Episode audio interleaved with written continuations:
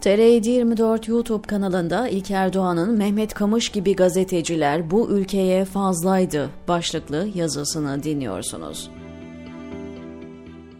Gasp edilerek kapatılan Zaman Gazetesi'nin eski genel yayın yönetmen yardımcısı Mehmet Kamış tutuklanarak cezaevine gönderildi. Şaşırdık mı? Hayır. 15 Temmuz sonrası yaşanan cadı sırasında zaten hakkında yakalama kararı çıkarılmıştı.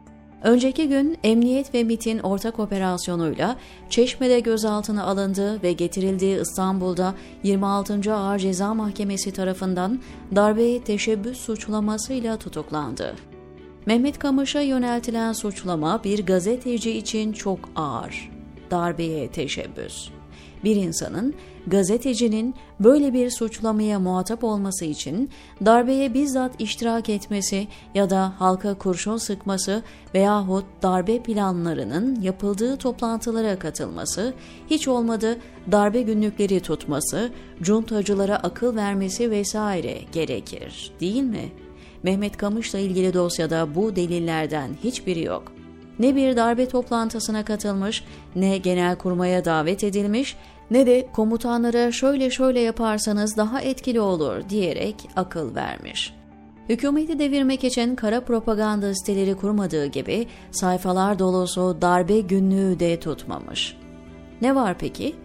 Gazeteci Mehmet Kamış hakkında İstanbul Cumhuriyet Başsavcısı Can Tuncay tarafından 2017 yılında hazırlanan iddianamedeki suçlamalar.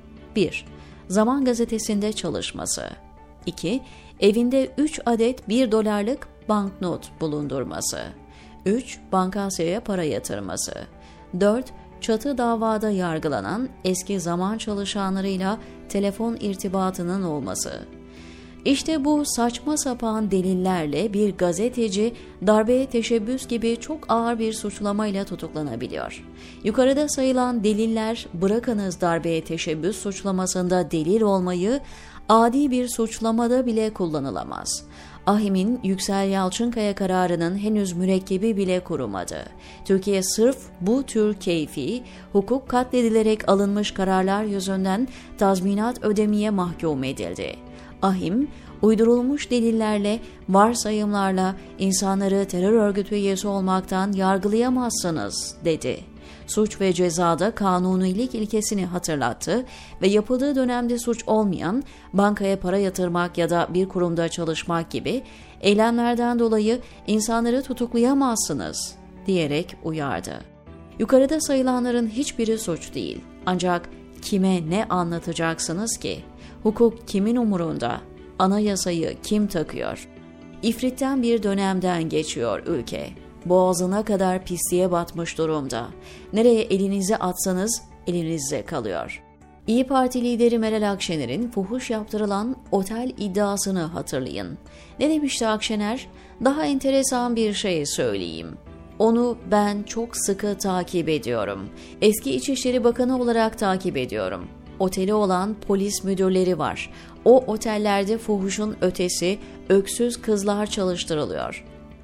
Normal bir ülkede bir siyasi parti liderinin böyle bir iddiayı ortaya atmasıyla yer yerinden oynamalıydı.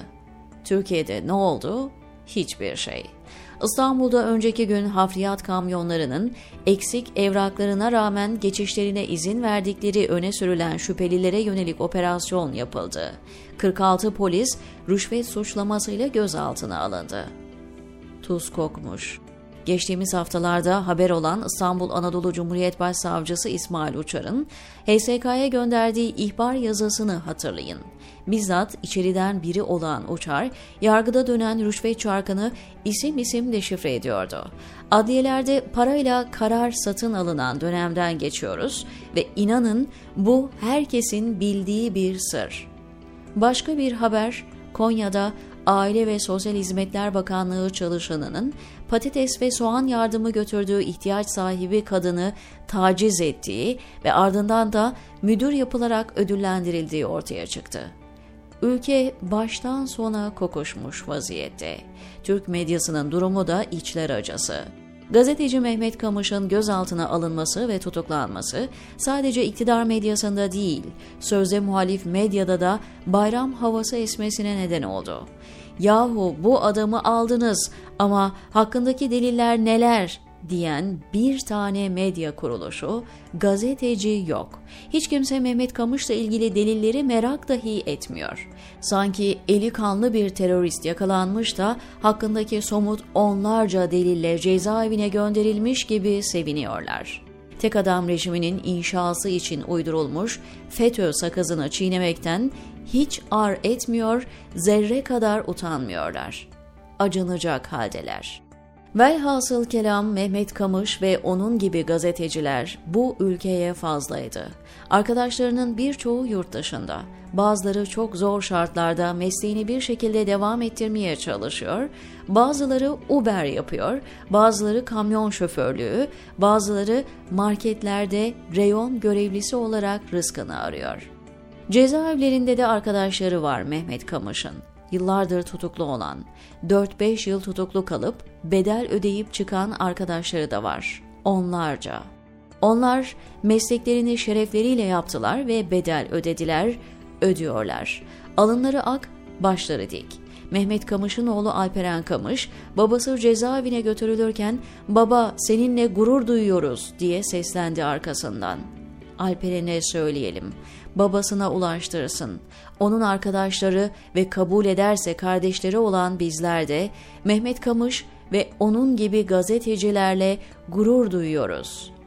Diyor İlker Doğan TR724'deki yazısında.